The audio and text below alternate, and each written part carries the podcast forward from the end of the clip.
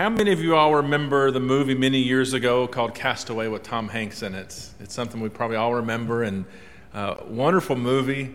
Uh, as you recall, Tom Hanks's character is stranded on a deserted island all by himself, and he hoped it maybe for days or weeks, but it turns out to be years. And as you remember, he was a FedEx pilot, I think it was, and a lot of the packages came in, and one of those packages happened to be a, a volleyball, and that volleyball became his best friend and you remember the name of the friend? Wilson. Yeah, he named him Wilson because, one, it was written right there on there, but, but it's, a, it's a significant character in the story, Wilson. Because he knew in his wisdom that he needed somebody. Somebody. He needed a relationship. Because we're not meant to be in isolation, we're not meant to be alone. And so Wilson became not only the comic relief, but a, really important figure that helped him hold on to his humanity and help him to relate with something and, and someone and, and with himself. And, and we are meant to be in relationship too. We're not intended to be alone. And the fear of being alone is real.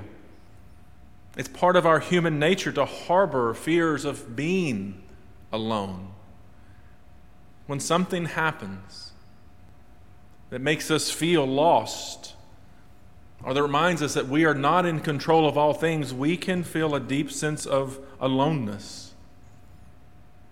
Circumstances, they can rob us of our very life. Events come along, and human history has shown us that we have a fear of death because death can feel like the ultimate aloneness.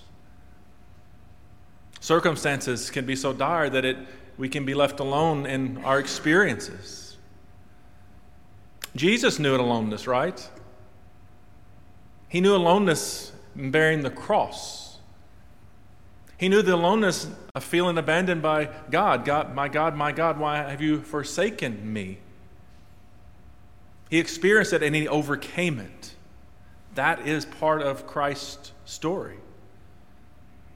And this means to me that one of the most crucial promises of our faith is to remind one another that we are never alone.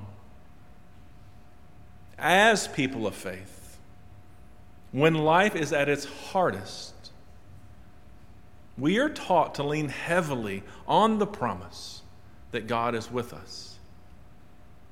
There are moments, there are seasons, there are events that only this and this alone can get us through. I believe it to be true. I have experienced it to be true. And I have been taught by others that this is true. Even so, for as much as we know this to be true, for as much as we experience God with us at difficult times, see that this is true, I want to speak today about those times in our life in those circumstances in life when God is not with us. Now, let me reassure you that your preacher is not speaking out of both sides of his mouth. I do believe that God is with us. But I also believe and want to talk about those times when God is not with us and, and what I mean by that. I have reflected a lot this week on this thought not only because of life realities and experiences that my family has endured, but also of what I know that you endure, what I've seen our world endure. It can be hard to know that God is with us at times. And I have reflected on the story of Lazarus as a result. And now I know that's not in our scripture teaching today, but Lazarus was the man that Jesus raised from the dead. But before Jesus was there for Lazarus, he was not there for Lazarus. Decidedly so, not with Lazarus. You see, Lazarus, friends knew that he was in bad shape. He knew that he would not live without help, and they called for Jesus anxiously and fervently, and please, Jesus, come help your friend Lazarus. And Jesus chooses not to go. He leaves them to watch a loved one suffer and eventually die. He made this choice after Lazarus' loved ones, Jesus' friends, came to him pleading to come and do so. expecting that he would come to do for Lazarus what he had done for others. But Jesus does not choose that. And as a result, they're overwhelmed by this loss. And they're left trying to make a sense out of why it was that Jesus decides not to come. How could you not come? And we don't have to guess that because they ask him that. They say, when he finally arrives, when it's too late, days late, mind you, Lord, if you had been here, our friend would not have died. You see, God had given Israel reason to feel abandoned before. This was not unique. And we have a whole book in the Bible dedicated to the reflections of those who knew and experience the absence of God. Lamentations is that book. And in chapter 5 of Lamentations, the writer asks the Lord directly, Why have you forgotten us completely? Why have you forsaken us these many days, Lord? Restore us, O Lord, that we may be restored. Renew us as days of old, unless you have utterly rejected us or are angry with us beyond measure. Now, that's a lament. That's a clear sense of being abandoned. And part of what I want to acknowledge and reflect with you this morning and encourage you is that lamenting God's presence in the aftermath of such a thing that we might endure in life is not a sign that you lack faith. It is okay, it is understandable, it is natural to feel that way. And when those moments come, you are in fact courageous beyond courageous beyond measure when you can simply name, God, where have you been? We cannot always understand, we cannot always make sense of that which befalls us, but our faith tells us that what wants to destroy us will not have the last word. It will have a day, but it will not have the last word. And it is true when we say that God is with you. And we are faithful to acknowledge it. And we must continue to remind one another of that. Yet you are no less faithful when you come to that point in life and say, God is not here.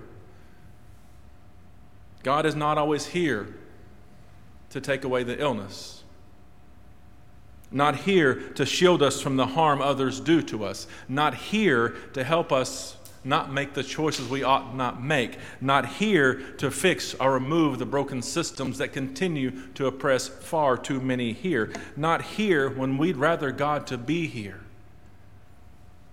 Even so, and when we become the authors of our own laments, when we become concerned about our loved ones and our world, and when we wonder why God has not come to rescue the dying or the suffering, we do not have to despair forever. Today's story is here to tell us that Jesus ascended into heaven. But more than that, it is here to remind us that he's left us alone. But on the day that he left, he said, You will receive power you will be my witnesses. In other words, I'm going to be working through you now. What Acts wants us to see and what it wants us to take seriously as the church is we are now the body of Christ. We are the presence of God in the world today. Jesus has been taken up in a cloud and hidden from our eyes. We are not going to see him, not today. And when the angels come alongside us and the disciples and ask us, Why are you looking up? He will come back. What he means for us to see is that, that we are now the presence. Proclaim, announce, testify, go. Don't get stuck standing here waiting for something. You've been sent. Christ is with you. There's nothing up there to see, but there's plenty down here to see if we dare look some days.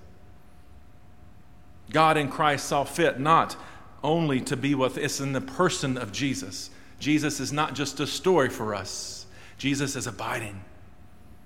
God's wisdom was and remains that the church be that presence today. The risen Lord of Easter Day is no longer with us. He is not among us physically, He has ascended. Yet the body of Christ, looking at it right now, is very much alive, very much present, very much right here with us. And as the church and what we do or do not do reflects how and to what measure Christ is with us. And this is why we were birthed, church. We exist not as a gateway to the heavens, but as the presence of Christ here today. We are to show the world God's presence, and in the face of all we see and experience, always left to ask, Where are you sending us, Lord? Where are we to go today? Today is Ascension Sunday. And Christ will come again, as we said in our faith statement earlier. That is true. But Jesus is not here. Jesus is not here to lay hands on the sick, but we are. Jesus is not here to comfort those who are weary and are grieving, but we are. Jesus is not here to reach out to those the world considers untouchable, but we can touch them. Jesus is not going to multiply fishes and loaves. He's going to send us to feed those who are hungry now. Jesus is with us, through us. And today we sit between his departure and Pentecost Sunday, and we're asked to no longer look up, but to look down. Look down into the world, look down and look within, and see where you need to be sent. Where we see those who are tired and torn and anxious, we are to go as healing, rest, and peace. Look down, look into the world, look within, and see that things need to be better and get to the work of making it better. And when we do this, it will change how we understand God, ourselves, and one another. God is with us, and we can have confidence in that. Whatever we endure in God's time, in God's way, we will also be lifted up above it all as Christ was and all that wants to condemn and hold us down, we will be lifted up. The world is a dangerous place some days. But there is so much good. There is so much to have joy about. And it's because of Christ's presence. And we should have joy. We must teach our children that we can have joy no matter what. Ultimate security is not something that's going to emerge or anything that we can achieve on this side of life. But as Christians, we always have something good to say. Next week, I'm very excited because I get to baptize two babies, and that's fun. I love that. I may even get to hold a baby next week. It's been a long time since I held a baby, so look out, kiddos. But when we baptize them, what we're admitting next week and in our own baptism is that we cannot guarantee anyone's future. What we're admitting in baptism and what we're remembering is that God claims us, body and soul. And so we give ourselves to God through our baptism. For most of us, if all of us not here, let's be honest, we were when we came to the baptismal font, we really didn't know all that that would mean, right? I mean, I'm still learning, but I knew one thing and that one thing that I knew, one thing that was guaranteed to me, that is in baptism, I could be at peace because God's got me and God has got you. And this is the Jesus that meets us in our baptism, but not only our baptism. This is the Christ that meets us every day. And this is important.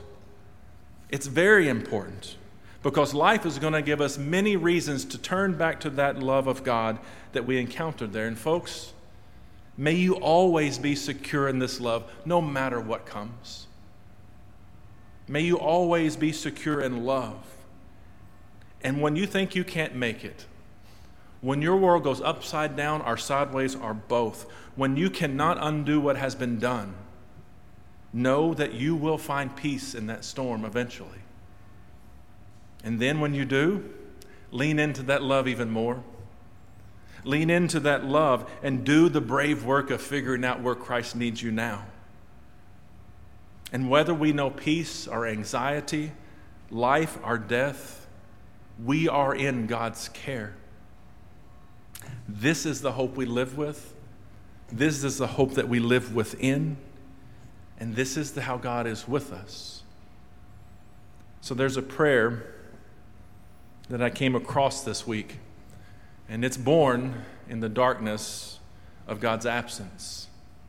And reminded me that even in the darkness, God is right here. So I want to close in sharing that prayer with you this morning. Would you pray with me? Lord, when it is night, remind me that the night is for stillness. Let us be still in the presence of God this morning. When it is night after a long day, when what has been done has been done, and when what has not been done has not been done, help us to let it be. The night can be dark. Even so, let your fears of the darkness of the world and your lives rest in God this morning. The night is quiet. Therefore, let the quietness of your peace enfold you, all dear to you, and all who have no peace. Lord, we also know that night heralds the dawn. Therefore, may we always look expectantly to a new day, to new joys, to new possibilities. And it's in your name that we pray. Amen.